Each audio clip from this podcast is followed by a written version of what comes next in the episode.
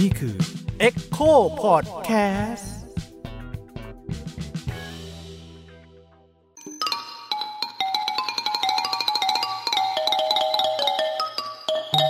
ประวัติศาสตร์ที่เพิ่งแซบสวัสดีครับ ผมยิ่งครับ สวัสดีค่ะ ลูกปัดค่ะ ครับ สวัสดีครับ ผมโอมอัญญสิทธิ์ศรีสุวรรณครับ กลับมาพบกันอีกแล้วนะคะ กับประวัติศาสตร์ที่เพิ่งแซบ season 3 episode หนึ่งค่ะ สวัสดีค่ะพี่โอมสวัสดีครับสวัสดีครับ เป็นยังไงบ้างคะห่างหายกันไปนานคิดถึงโอ้คิดถึงมากๆครับหวังว่าท่านผู้ฟังก็คงจะคิดถึงเสียงพี่โอมแล้วก็เสียงพวกเราเนาะใช่ครับคิดถึงทุกท่านด้วยครับอืมใช่ค่ะก็ให้พี่โอมไปเตรียมตัวกันมาพักใหญ่แล้ว เพื่อจะครับค้นหาเรื่องมาเล่าให้เราฟังอีกมากมายเลยเนาะ วันนี้ที่เราอัดกันอยู่ตอนแรกของซีซั่นสามมันก็เป็นเดือนกุมภาแล้วก็เพิ่งจะผ่านวันแห่งความรักมาหมาดๆเลยค่ะ ก็เลยบอกพี่โอมว่าพี่โอมมีเรื่องที่มันเข้ากับช่วงเวลานี้ไหมพี่โอมก็เลยเสนอว่างั้นเอาเรื่องนี้ไหมเรื่องความรักของหนุ่มสาวชาวสยามในอดีต จีบกันยังไงเนาะเขาเจอกันยังไง หรือว่าเวลาคนจะรักกันหรือแสวงหาความรักเนี่ยมันมันปัดทินเดอร์ไม่ได้ มันไปเจอกันในที่ทำงานไม่ได้ แล้วเขา จะมีคู่ตุนางหันกันยังไงเนาะอืมพี่โอมก็จะมาเล่าให้ฟังเป็นนะควาคะมสัมพันธ์ก่อนที่แบบแต่งงานตกลงต้องชิงกันอ่าอะไรอย่างเงี้ยเนาะอืมมันอาจจะไม่ได้มีแค่กลุ่มถุงชนอย่างที่เราเข้าใจก็ได้เนาะอะไรแบบเนี้ยคนเป็นแฟนกันก็น่าจะมีใช่อยู่ครับ ก็เริ่มเริ่มเล่าเลยใช่ไหมครับ ใช่ค่ะ ครับ ก็จริง ๆ เรื่องความรักนี่เป็นสิ่งที่เอ่อธรรมชาติมากๆของของมนุษย์ทุกคนเลยนะครับ ก็คือเอ่อแทบที่จะบอกได้ว่าก็คือคนเกิดมาก็ก็รู้จัก ต้องรู้จักความรักแน่ๆอะอืมสักครั้งในชีวิตอ่าเนี่สัยกครั้งในชีวิตหรือสักหลายครั้งโอเคส่วนใหญ่น่าจะเป็นสักหลายครั้งนะ ใช่ใช่เพราะว่าคือมันยังไงล่ะคือผมจะพูดว่าคือบางครั้งเขาจะมีการบอกว่าเออบางคนมันเป็นคนโสดอะไรเงี้ย น่าจะไม่ได้รู้จักความรักไม่มีประสบการณ์ความรักครับซึ่งถ้าโดยส่วนตัวผมผมว่ามันไม่ไม่น่าจะจริงอะเพราะว่าบางครั้งนะฮะคนบางคนดูโสดทั้งชีวิตอะแต่ว่า ไม่ใช่ว่าเขาไม่รู้จักความรักเลยใช่ไหมผมเขาว่าจะรักมาแล้วหลายครั้งเขาอาจจะรักมาแล้วหลายครั้งเพียงแต่ว่า แค่ไม่ได้แต่งงานแล้วก็เลือกอ่าใคร แต่ไม่ได้ใช่หมายความว่าเขาจะไม่เคยหวั่นไหวกับใครใช่เนาะใช่ไหมซึ่งความรักนี่จริงๆมันถ้าเราพูดกันแบบว่าในเชิงกวี เชิงวรรณกรรมที่เราเห็นมากมายเนี่ย ความรักนี่บางครั้งมันไม่จำเป็นต้องลงเอยแบบในรูปแบบเดียวกันแบบที่ที่ที่เราเห็นฮะคือบางครั้งเนี่ยการแต่งงานการได้อะไรว่าเคียงคู่อยู่ด้วยกันครองคู่กันเนี่ย มันเป็นแพทเทิร์นบางอย่างซึ่งเกิดขึ้นโดยโดยสังคมนี่แหละอืมคือความรักเป็นความรู้สึกแต่การแต่งงานเนี่ยมันคือพิธีกรรมใช่ที่สังคมกำหนด ใช่อ่าหลาย ๆ สิ่งหลายอย่างเนี่ยเอ่อที่เราเราเห็นมันต้องเป็นอย่างนั้นอย่างนี้ทางความรักทางการใช้ชีวิตระหว่างชายหญิงอะไรเงี้ยหรือแม้กระทั่งอ่าอ่าอาจจะเป็นเอ่อด้านเอ่อชายชายอะไรพวกนี้ด้วยเนี่ยคือมันเกิดขึ้นจากการเชฟของสังคมหมาเลย จริง ๆ ถ้าเรามาเราทบทวนดูจริง ๆ ครับค่ะแต่ว่าโดยตัวมนุษย์เองเนี่ย มันมีความรู้สึกรักเนี่ยมันมันมันเสรีมาก โดยที่ไม่สามารถที่จะเอาอะไรมามาจัดการได้เลยในความเป็นจริงเนี่ยแต่ว่าไอ้ที่เราต้องมาเรียกร้องต้องมาปวดหัวกันหนึ่งทุกวันนี้ครับเรื่องว่าอะไรเสรีไม่เสรีคนจะมีเสรีทางความรักเนี่ย จริง ๆ แล้วตัวการสำคัญก็คือการเชฟของสังคม ค่านิยมของคนทั้งหมดเลยก็เพราะฉะนั้นจริง ๆอะถ้าเราจะพูดถึงความรักเพียวๆโอเค มนุษย์ทุกคนต้องเคยสัมผัสความรัก เอ่อถ้าไม่พูดแบบว่าให้ดูเอ่อโรแมนติกว่า อ๋อ แน่นอนเราต้องรักพ่อแม่รักอะไรอย่างนี้คือเอาแบบรักเพียวๆอะรักเชิงความรู้สึกทางชู้สาวเนี่ยโอเคมันมันมีอยู่แล้วละฮะทีนี้เราก็ต้องมาเล่าว่า เอ่อความสำคัญของของ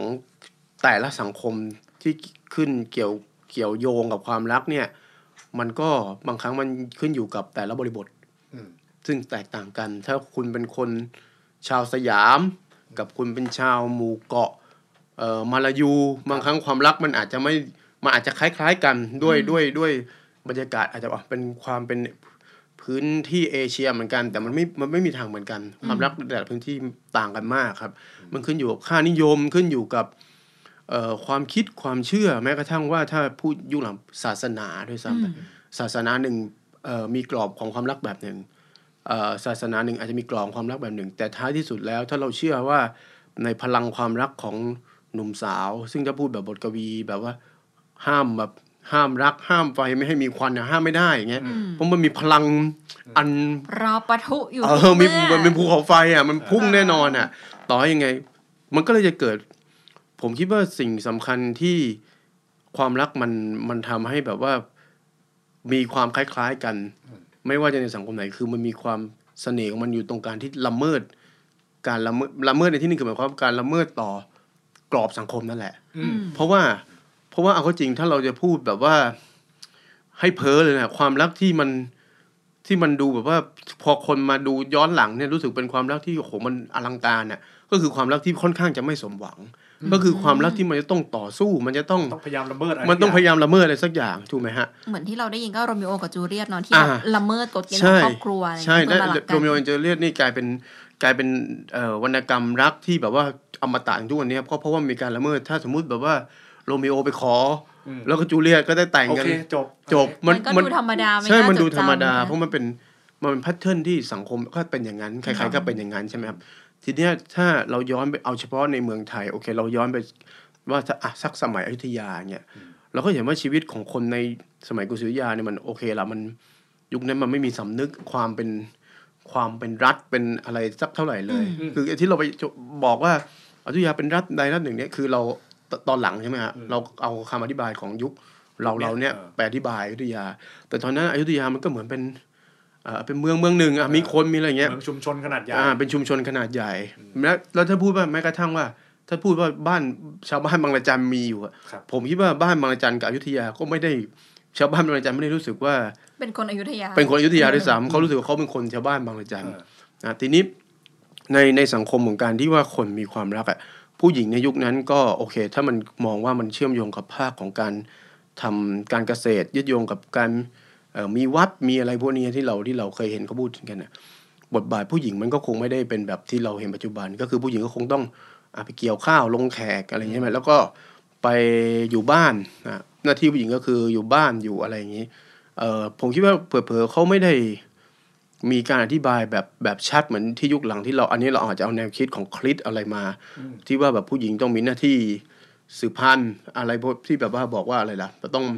ให้สืบทอดทายาทอันเนี้ยผมว่าเป็นความคิดสมัยใหม่มาไปสมัยใหม่ไปอแบบธิายในในยุคนั้นไม่อธิบายด้วยซ้ำแต่ว่าก็ไปอันรู้กันว่า โอเคก็คือ ก็ผู้หญิงเกิดลูกได้อะอะผู้หญิงทำให้เกิดลูกได้ ผู้หญิงทำให้เกิดลูกได้ เพราะฉะนั้นถ้ามีเมียก็คือคุณต้องต้องต้องต้องมีลูกใช่ไหมอันอันนี้คือเป็นเป็นอะไรบางอย่างที่เป็นความเข้าใจคนยุคนั้นแล้วแหละว่า โอเค ถ้าถ้ากูอยากมีลูกก็ต้องได้กับอำแดงเนี้ยก็ต้องได้กับอีนี่แหละ เพื่อจะให้เกิดลูกมาแต่กูอาจจะไปได้อีนี่อีนี่เงี้ยครับ ทีนี้ให้การที่คนสมัยก่อนจะ อันนี้เอาแบบแบบพื้นฐานที่สุดค่ะจะได้เมียจะไปพบความรักอะ ก็คือจะต้องไปคุยตามบ้านเนี่ยอืมอาจจะต้องไปคุย ถ้าเอาแบบว่าง่ายสุดก็คือ สมมุติว่าผมชอบอาผู้หญิงคนหนึ่งในสมัยวิทยา ผมก็ต้องไปติดต่อกับพ่อแม่เขาไปทาบทาม อาจจะส่งลักษณะคล้ายๆ แบบป้าแก่ๆแม่ สื่ออะไรไปไปทาบทามว่าอ่าฉันชอบหน้าอะไรอย่างนี้นะแล้วเพื่อจะได้ ขอสู่ขอแต่งงานอะไรเงี้ย อันนี้เราจะเห็นได้ถ้าถ้าเรามองว่าในเชิงวรรณกรรมหรือวรรณคดีอะเราจะเห็นชัดอย่างเราเอ่อคุณช้างคุณแผนอะไรเงี้ยที่ว่าคุณแผนจะต้องขุนช้างอยากได้นางพันทอง ก็ไปคุยกับแม่ เห็นมาแต่เด็กอาจต้องให้แม่ไปขอให้คนไปติดต่ออะไรเงี้ยซึ่งสมัยปู่ย่าตายายเราก็ยังเป็นอย่างนี้อยู่นะ ก็ค่อยก็ก็ก็ยังมีก็อยู่ยังมีลักษณะอย่างนั้นอยู่ แต่ทีเนี้ยมันก็จะมีคุณช้างคุณแผนนี่มันมันชัดในแง่ของว่ามันมีการละเมิดด้วยเนอะไหมอย่างเช่นอืมอย่างเช่น สมมุติว่าแม่ แม่ของนางวันทองเห็นแล้วว่าอ๋อคุณช้างนี่รวยเว้ยต้องยกให้ เพราะว่าเขาก็คงคิดว่าก็ต้องให้ลูกได้อยู่กับข้าบดีอะไรเงี้ยแต่บังเอิญว่าจะคุณได้สบายอะไรเงี้ยใช่ แต่ว่าบังเอิญว่าอย่างคุณแผนนี่คุณแผนจะไม่ได้ ไม่ทำไปขอไม่อะไรเงี้ยอืมวิธีของคุณแผนคือแต่ว่าคุณแผนตอนเป็นพระก็เกิดมีความมีความปิ๊งละอืมไม่รู้ปิ๊งตอนไหนไม่รู้แต่รู้แต่ว่าอ้าวเนี่ยชอบบันทองนี่แหละนะแต่ทีเนี้ยผู้หญิงยุคนั้นมันก็ไม่ได้มีเวลาที่แบบว่า มานัดพบนัดอะไรกันแบบแบบปัจจุบันใช่ไหมใช่ว่าเออปิ๊งแล้วทักไลน์แล้วมาเจอกันอย่างไม่ไม่ใช่นัดแต่ว่ากินข้าวกันใช่ อันนี้ไปปิ๊งรู้สึกจะตอนตอนที่ขุนแผนเทศอะไรเงี้ยเทศแล้วนางวันทองก็ดูปิ๊งพระอะไรมีอ่าเออมีมีอะไร ทีนี้วิธีการที่แบบว่าในความที่ดูเหมือนไม่น่าเป็นไปได้เนี่ย มันจะต้องต้องมีการละเมิดพื้นฐานความคิดของสังคมคือจะต้อง ลักลอบพบอืมกันลักลอบได้เสียลักลอบหรืว่าใช่เออถ้าถ้าไม่จะไม่ถึงขั้นได้เสียต้องเพบกันก่อนไปเจกันก่อนต้องได้พบก่อนซึ่งยุคนั้นผู้หญิงจะมาเจอผู้ชายนี่มันเป็นอะไรที่เฮ้ยมันไม่มันมันจะเปรี้ยวไปหน่อยนะเออมันอะไรผิดอย่างดูงี้ผิดในช่ไหมสายตาเออไม่งามไม่งาม ทีนี้ปรากฏว่าคุณแผนนี่ก็มีคนช่วยคือมีพี่สายทองช่วยใช่ไหม พี่สายทองก็อาจจะปิ้งคุณแผนด้วยอะแต่ว่าพี่สายทองคือพี่เลี้ยง พี่เลี้ยงของนางวันทองเงี้ยอืมคุณแพนก็ถ้าเราไปดูข้างหลังก็คุณแทนก็ไปจัดการพี่สายทองด้วย อันนี้ก็ไม่อันนี้ไม่รู้รักหรือเปล่าแต่ก็โอเค ก็อาจจะต่อรองผลประโยชน์กันอะไรเงี้คยรับทีนี้คุณแผนก็ก็สุดท้ายคือได้พบกับนางพิมพ์ แล้วก็มีการได้เสียกันอืมแต่พอได้เสียกันเนี่ยตามสังคมไทยก็คือโอเค วิธีรับผิดชอบง่ายๆก็คือ แต่งงานก็คือต้องคุณแผนต้องไปขอ แล้วข้ออ้างสำคัญก็ก็ก็ได้กับกูแล้วอะอืมใช่ไหมฮะ ทีนี้แม่แม่นางวันทองรู้สึกว่าตอนนั้นยังเป็นนางพิมพิลาไลด้วยซ้ำแต่ยังไม่ป่วยนะแม่เขารู้สึกว่าอ้าวก็จะยกให้คุณช้างแต่มันได้กับคุณแผนแล้ว มันการรักษาหน้าก็คือต้องต้องให้คุณแผนต้องให้คุณแพนใช่เนี่ยอันเนี้ยผมคิดว่าวิธีการที่แบบว่าคนในยุคนั้นเนี่ยพยายามที่จะพบ หรือเพื่อจะแสดงความรักหรือจะจีบหรือเกี่ยวยุคนั้นเกี่ยวพาราสีเนี่ย มันมีลักษณะของการที่ต้องลักลหาอบหาลักลอบ หาหนทางเพื่อให้ได้ฝากคำรักอะไรอันอันนี้อันนี้เป็นวิธีหนึ่งที่ว่า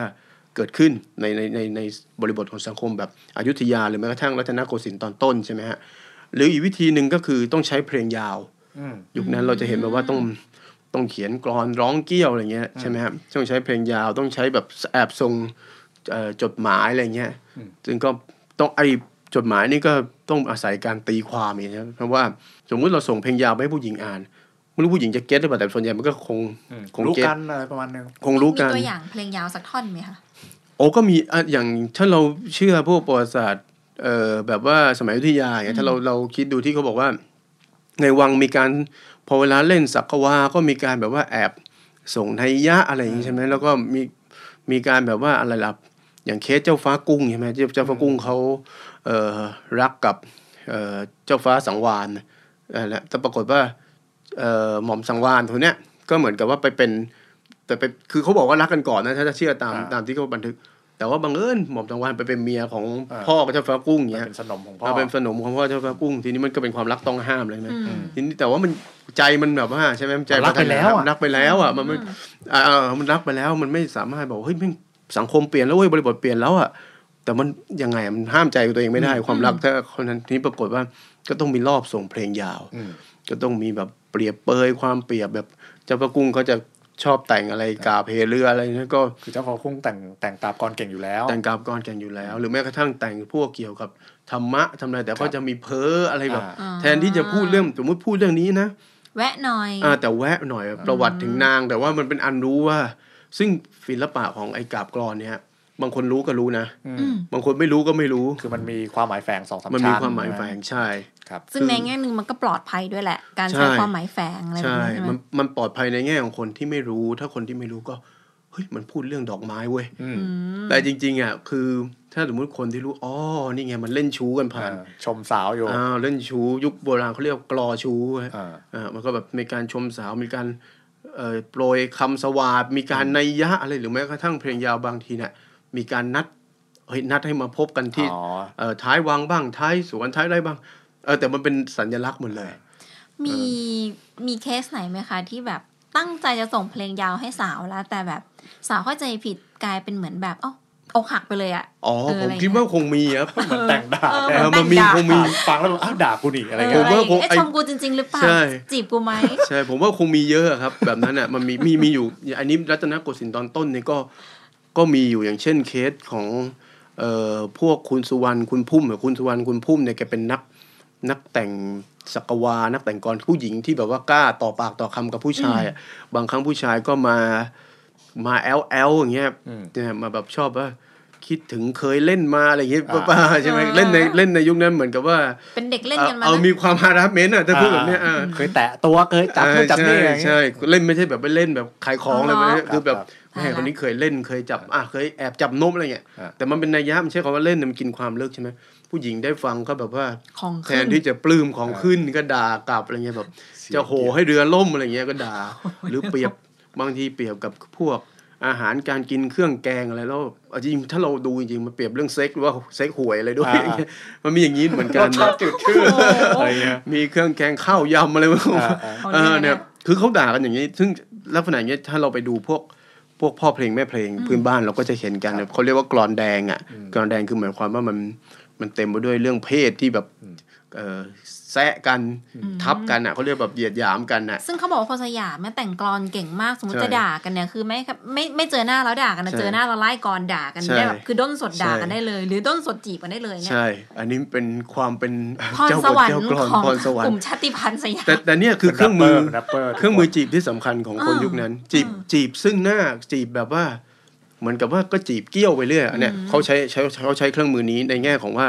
ถ้าแบบว่าจีบแบบโอเค ใช้วาจาแบบเปิดที่ฟลุกไว้ยลองอ่าแซวแซวอะไรเงี้ย อันเนี้ยอันนี้คือการจีบในยุคหนึ่งในยุคที่แบบว่ามันไม่สามารถที่จะไป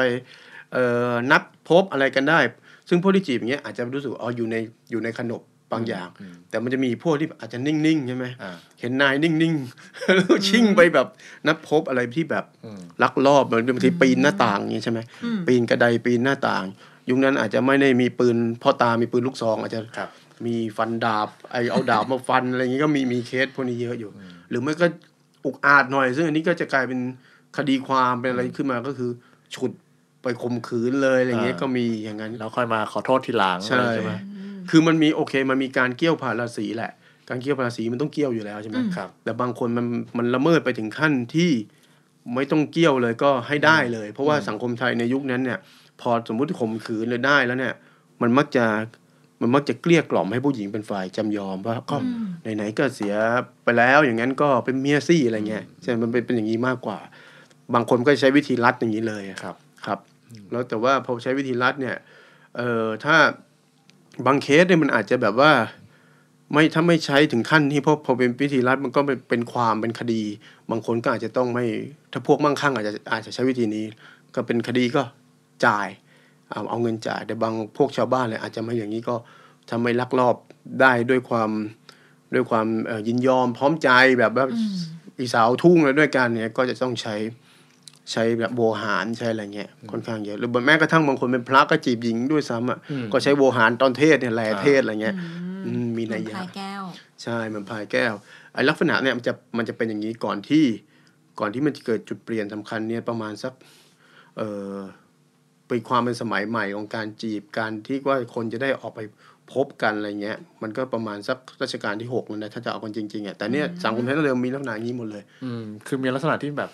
เอ่อจีบแบบไม่ตรงไปตรงมาเนาะไม่ตรงไปตรงมาเออแล้วก็ใช้ความการการละเมิดเป็นเป็นเครื่องมือหนึ่งที่ ที่แต่แต่แต่ละเมิดเนี่ยมันมีสองละเมิดเนาะมีละเมิดสังคมอันหนึ่งใช่ไหมใช่ใช่กับละเมิดส่วนบุคคลน่ะใช่ไปใช่แบบปลุกปั้มเขาโดยใช่ที่ไม่สใช่มยอม อันนั้นเป็นละเมิดขั้นที่แบบว่าถึงเนื้อถึงตัว แต่มัครันบก็จะมีการละเมิดบางไอแบบหนึ่งที่อาจจะไม่ได้ว่าไปคุกคามหรือไปถึงเนื้อถึงตัวก็คือละเมิดเพื่อที่จะแบบว่าไอความไม่งามคือความที่แบบว่า ผู้ชายผู้หญิงควรอยู่ห่างกัน ควรครัจะบต้องให้เอ่อมีผู้ใหญ่มาคุยกันก่อน หรือว่าจะต้องไปคุยกันก่อน แต่ว่าบางครั้งมัน รอไม่ได้มันไม่มีผู้ใหญ่คุย คือผู้ใหญ่ไม่เข้าข้างเราอะอ่าอ่าผู้ใหญ่ไม่เข้าข้างเราก็เลยจะต้องทำให้แบบว่า ก็ต้องละเมิดให้ได้พบกันเองอะอ่าคือผู้ชายจะต้องไปเจอตัวตัวสาวเจ้าด้วยด้วยคือต้องไปฝากรักด้วยตัวเองแล้ว เพราะว่ามันไม่มีตัวเชื่อมของผู้ใหญ่แล้ว ซึ่งซึ่งอันเนี้ยมันเป็นสิ่งที่ทำให้เกิดการละเมิด แต่ว่าถ้าบางบางเคสบางกรณีเนี่ย มัน happy ending เพราะว่าผู้ใหญ่ไปคุยให้มันมี อย่างในคำโบราณนะมันจะมีคำว่าอะอย่างในภาคใต้ก็จะมีคำว่า แยบผู้หญิงสระแอยอยักษ์บอใบไม้อะแปลว่าอะไรคะแปลว่าไปทาบทามอะไรเงี้ยอืมแยบไปแยบมันก็ไปแยบ เออ เนี่ย เดี๋ยว จะอย่างนี้นะแล้วถึงชอบพอกันอยู่นะชอบพออซึ่งอันนั้นเป็นสิ่งที่มีคนไปนักแยบอะนักแยบอ่ากันไปคุยให้แบบอ๋อมีอย่างนี้นะเราต้องดูเลิกษ์ด้วยซ้ำไปครับ ว่าจะไปแยบวันไหน ไปแยบวันเดือนปีเกิดผู้หญิง ควรไปแยบผู้หญิงคนนี้ควรไปแยบวันพฤหัส ผู้หญิงคนนี้ควรไปแยบวันอังคาร เพลากี่โมง เพลาบ่ายเพลาเช้า เพราะว่าถ้าไปแยบมันมีกรอบคิดดังเดิมเนาะอืมถ้าผู้หญิงคนเนี้ยถ้าไปแยบเวลาเช้าอืมจะเป็นผู้หญิงขี้โรค คือตอนแรกอาจจะแข็งแรงเดี๋ยวพอแต่งงานขี้โรคหรือไม่ก็ อาจจะแบบว่าพอมาแล้วจะมีดวงข่มผัว จะมีดวงอยู่ได้ไม่ยั่งยืนอืมมีดวงตีกันเป็นเป็นศัตรูกันอะไรเงี้ยมันจะมีพวกนี้เยอะแยะมากมายอืมซึ่งไปแยบกับไปสู่ขอเนี่ยอันเดียวกันไหมคะ แยบนี่เหมือนไปไปไปไปทาบทาม ไปทาบทามก่อน คือเหมือนกับว่าไปเปลยๆว่าเออเนี่ยผู้เดี๋ชายยวคจะนมาเนี้ยสู่ขอนะเออเดี๋ยวถ้าถ้าถ้าโอเคอ่าถ้าโอเควันหนึ่งจะมาสู่ขอ เอาสินสอดมาให้อ๋อแต่ว่าถ้าหลังจากไปแยบนี่เราก็คือว่าคบกันได้เปิดเผยแล้วแต่ยังไม่ได้แต่งงาน อาจจะยังถ้ายุคก่อนเนี่ยเหมือนกับว่ากว่าจะได้เปิดเผยคือเป็นผัวเมียกันแล้วอะอ่าแต่คือว่าอาจคือถึงจะรู้ว่าสองคนนี้แบบแบบ แยกกันมาก่อนหมายถึงว่าเออดองกันไว้ประมาณนึงใช่มั่นอะไรอย่างเงี้ยใช่แต่ว่าก็เนื้อตัวก็ยังไม่ควรโดนกันใช่ยังไม่ควรมาเจเหอมือนเขาบอกว่าตีตาจองไว้แล้วอะอ่าคนเนี้ยเราจองมันจองอะแย่เหมือนไปจอง แต่ว่าโดยผู้ใหญ่ไปไปคนจัดการให้อืมเป็นก็คือรับรู้ผู้ใหญ่เหมือนไปพรีออเดอร์ไว้แหละยังยังเป็นสิทธิ์รอเวลารอมันเอจองอจอใช่งไว้ก่อน ใช่ประมาณนั้นนะผมแต่ดูเป็นกิจกรรมที่ใช้ทุนเยอะเหมือนกันนะในการที่จะแบบว่าใช้เงินหมดนะฮะเขาเรียกอะไรนะ ในในการที่จะมีความสัมคนคนหนึงจะมีความสัมพันธ์กับคือจะมีความอีนรักอย่างเป็นทางการเอออะมันให้ไม่ให้ถูกต้องใช่ทำนองทองทำในสังคมสมัยก่อนนี่คือแบบใช้ทุนเยอะเหมือนกันเนาะใช้ทุนแล้วก็ต้องใช้ต้องใช้คนอะไม่สามารถทำคนเดียวได้ะคือต้องมี connection ต้องมี connection เออัอนนี้ในที่ที่เราพบว่าในในสังคมไทยอย่างเงี้ยอืมมันไม่สามารถถ้าเป็นยุคก่อนอะคือมันไม่สามารถที่ ตัวคนเดียวไปแบบว่าดุ่มดุมๆไปฝากไปฝากรักได้เลย เพราะฉะนั้นในการละเมิดก็เลยง่ายไงสำหรับคนไม่มีทุน การละเมิดเป็นหนทางเดียวที่เป็นว่าหนทางเดียวเออที่เผื่อจะทีมีฟลุกเว้ยจริง ๆ อันนี้จริงครับคือสังคมไทยเออมันมีมันมีถ้าถ้าไปอ่านพวกแบบว่าคำให้การของพวกที่บางครั้งมันไป มันไปละเมิดแล้วอยู่ดีเขาไม่ consent น่ะซึ่งจริงๆไอ้คำว่า consent แบบยุคก่อนกับปัจจุบันมันไม่เหมือนกันนะคือแบบ สมมุติว่าไปละเมิดไม่ถึงขั้นไปข่มขืนไประรานเหมือนกับว่า ไปนัดพบแล้วอยู่ดีผู้หญิงไม่ เฮ้ยไม่ work เว้ยอืมผู้หญิงไปโพนนามันก็เสี่ยงนะอะไรเงี้ยใช่ไหมครับอ๋ออ่ามันก็มีว่าไอ้ไอ้แต่ผู้ผู้หญิงยุคนั้นมันก็ไม่กล้าโพนนาหรอกเพราะมันเพราะมันเสียมันเสียสองเพราะการละเมิดมันเสียอยู่แล้วทั้งสองฝ่ายใช่ไหมครับนะมันก็มีประมาณนั้น แต่ก็มีที่ปฏิเสธกันถูกไหมมีครับมีมีก็คือแบบมีไปเจอแล้วไม่เอ๊ะไม่ไม่ใช่ว่ะใช่แยกย้ายดีกว่าใช่มีแต่คดีไหนไหมคะที่แบบเป็นที่โจทย์จันเลยในยุคนั้นก่อนที่ก่อนรัชกาลที่หกอะอะก่อนที่จะมาเป็นแบบหลักปกติมันก็มีนะจริงๆมันมีเคสมันมีคนที่ว่าเขาทำกัน เอ่อเขาทำการวิจัยอะไร มันมีแบบเคสไปเอาพวกคำร้องเลยแต่ว่าคดีอย่างนั้นเนี่ยส่วนใหญ่มันจะเป็นการละเมิดที่ไม่ใช่แค่ ไม่ใช่นั่นมันจะเป็นการละเมิดที่ไปถึงขั้นแบบว่าถึงเนื้อถึงตัวอ่าเอ่อมีการข่มขืนมีการอะไรหรือบางครั้งมันมีกลวิธีแบบว่ามีมอมมอมเหล้ามีอะไรด้วยอ๋อเออ มันมีอย่างนี้ด้วย อันนี้มันจะเป็นเคสที่แบบว่าซึ่ง harassment พอแล้วซึ่งพอพอฟังอย่างเงี้ยมันเริ่มจะกลายเป็นอาชญากรรมแล้วนะพี่ ใช่ถ้าเอาใช่ถ้าเอาแว่นตาสมัยเนี้ยไปมใช่องอะ แต่แต่ปัญหาคือยุคนั้นเนี่ยมันยังไม่จัดว่าเป็นมันไม่จัดเป็นเป็นอาชญากรรมแบบที่เราพอเห็นทุกวันเออพอทุกวันนี้เราอ๋อนี่มันอาชญากรรมนี่หเอว่าอทุกวันนี้คือนี่ต้องติดคุกนะ ใช่ แต่แต่ในยุคนั้นน่ะ มันตลกนะฮะในยุคนั้นน่ะมันไม่เออมันไม่ยังไม่โดนมันไม่โดนจัดว่าเป็นอาชญากรรมอะเขาจัดว่าเป็นอะไรหรือก็จัดไปเป็นแค่แบบเป็นการละเมิดอ่าจจัริดงๆแล้วก็จัดแต่งงานกันจัดว่าเป็นเรื่องชาวบ้านเนี่ยเรื่องอื้อฉาวหรืออะไรอ๋อเคสอะไรที่มันหน้าบัสีเกิดขึ้น เพราะฉะนั้นวิธีการดีลก็คือถ้าผู้ชายไปดีลกับฝ่ายผู้หญิงแล้วตกลงกันว่า โอเค ฉันจะเลี้ยงเป็นเมีย อ่าก็ส่วนใหญ่มันจะเป็นอย่างนี้ แล้ว แต่มันมันมีที่แบบว่า ผู้ชายเอ่อสมมติผู้ชายไปฮาราสไปข่มขืนหรือไปอะไรใช่เงี้ย แล้วถึงสุดท้ายผู้หญิงไม่ยอมมีไหมสู้จนแบบมีมีอันมีนี้เป็นคดีตัวอย่างอะไรอย่างมีเงี้ยหลายเคสคดีตัวอย่างมีเยอะแต่สุดท้ายมันจะจบแบบจบแบบว่าผู้หญิงจะพ่ายก็พ่ายแพ้คดีค่อนอยู่ดี ค่อนข้างพ่ายแล้วเอาพยายามจะต้องเอ่อต่อรองเพื่อให้ได้ที่ดีที่สุดอย่างเงี้ยมันก็มีหลายเคส เนี่ยมันเคสที่แบบว่าใช่อืมหรือแม้กระทั่งอย่างเคสถ้ายุคตอนนั้นนะโกศินทร์เนี่ยสมัยรัชกาลสี่อำแดงเหมือนอะไรวะเราจะเคยได้ยินใช่ไหมว่า คือเขาไม่อยากแต่งกับเขาไปรักกับอีกคนนึงครับเขาไปรักกับเอ่ออีกคนที่ที่เป็นพระเป็นอะไรเงี้ยใช่ไหมอ่านายฤทธิ์อะไรเงี้ยตั้งแต่เป็นแล้วปรากฏว่าแต่พ่อแม่อยากให้แต่งกับอีกคนที่รวยกว่าเนี่ยเขาก็ไปถวายดีกาเลยอ่าอืมอ่าอะเคสแล้วเป็นเนี่ยไงคะก็สุดท้ายก็ได้ได้ได้รอดได้มาได้มาอยู่กับคนที่ตัวเองรักอะไรเงี้ยอันนี้เหมือนเป็นหนังเคยเคยทำเป็นหนัง ใช่เคยเป็นหนังคุณเชิดทรงศรีทจริง แต่มันมาจากเคสที่เกิดขึ้นเกิดจริงๆอ่านะมันมีมีฎีกา มีอะไรขึ้นอยู่ เพราะอันนี้คือถึงขั้นไปถวายฎีกากับรัชกาลที่สี่เลยใช่อ๋อซึ่งคนที่มันจะแบบเขาเรียกว่าเข้าถึงหนทางรักของตัวเองได้อย่างอย่างแบบเนี้ยมันก็ต้องเป็นคนที่มีการศึกษา มี connection รู้ช่องทางแบบนี้พอสมควรนะใช่เพราะก็ชาวบ้านเองก็ต้องมีสุดท้ายความใจกล้าอยู่ในชะตากรรมพอสมควรเออใช่ทางสังคมอืมเหมือนกับว่าไม่รู้ไม่รู้หนทางจะทำยังไงก็ อาจจะเคยได้ฟังแล้วเลยว่าเอ้ยก็ถวายฎีกาอะไรเงี้ยอืมแต่มันก็แต่ว่าเคสเอ่ออำแดงเหมือนเนี่ยมันเหมือนกับว่ามันมันมัน happy ไงจบมัน happy มันก็จบได้อยู่ดีอะครับ แต่มันในความเป็นจริงอะในช่วงรัชกาลที่สี่รัชกาลที่ห้าบางครั้งบางเคสอะมันเหมือนอาจจะได้รับความแรงบันดาลใจจากอำแดงเหมือน แต่ว่าไม่ได้จบ happy ทุกเคสอืมบางเคสก็คือจะแบบอะก็ไกล่เกลี่ยได้ก็คือยอมยอมเลยส่วนใหญ่ก็เป็นผู้หญิงจะต้องยอมแล้ว แล้วถ้าจะบอกว่าอ๋อไม่งั้นเป็น consent อะไรเงี้ยแต่ว่าจริงๆมันไม่ใช่มันไม่ใช่มันไม่เซใช่ consent สิจริงๆอยู่แล้วใช่เพราะ consent มันคือต้องยอมแต่แรกใช่ไหมใช่ไม่ใช่ใช่แบบมาไกล่เกลี่ยตอนหลังว่าอ๋อแล้วอะยอมยอมเหมือนกับไม่มีทางต่อรองอื่นแล้วมันจะมีเคสนี้เยอะ แต่ทีเนี้ยถ้าเราจะมองว่าไอ้แบบที่คนยุคเราได้ได้สัมผัสว่าอ๋อมันมีการจีบการมีเกี้ยวพาราสีโดยไปเจอกันมีการเขาเรียกว่าไปเดทกันอะไรเงี้ยอืมอืมไม่ใช่แบบเดิมที่ต้องไปคุยที่บ้านเนี่ยอันนี้จริงๆมันเป็นอิทธิพลหลังสงครามโลกครั้งที่หนึ่ง หลังสงครามโลกครั้งที่หนึ่งก็ถ้าของไทยนี่ก็คือตรงกับประมาณเราหกอ่าประมาณรอหกอืมแต่ว่าถ้าจะเล่าจริง ๆ ก็คือชายไทยเราที่ไปฐานอาสาเนี่ยก็ไปก่อวิรกรรมเอ่อความนักละเมิดเยอะอยู่เหมือนกันนักละเมิดที่ฝรั่งเศสป่ะคะเออที่ฝรั่งเศสอ๋อที่ชายแดนเยอรมันเอาสันดานคนไทยไปใช่ใช่คือตายแล้วคือคือผมคิดว่าไม่รู้คือการการจีบการเกี่ยวพาราสีเนี่ยผมว่ามันอาจจะมีความเป็น อะไรติดตัวผู้ชายชาวสยามอยู่แต่ไหนแต่ไรอะไรติดตัวผู้ชายฟังดูแบบโอ้โหมันชายไทยต้องมีสิ่งนี้ ใช่คือคือเกี้ยวอะเกี้ยวนี่ผมว่าเป็นถ้าเราดูพวกวรรณคดีมันก็มีเราจะเห็นแหล้วครับเรามันต้องบทเกี้ยวบทอะไรอยู่แล้ว หรืออย่างพวกยิ่งถ้าพวกเป็นทหารพวกอะไรที่ไปรบกับพื้นที่ในท้องถิ่นอย่างเช่น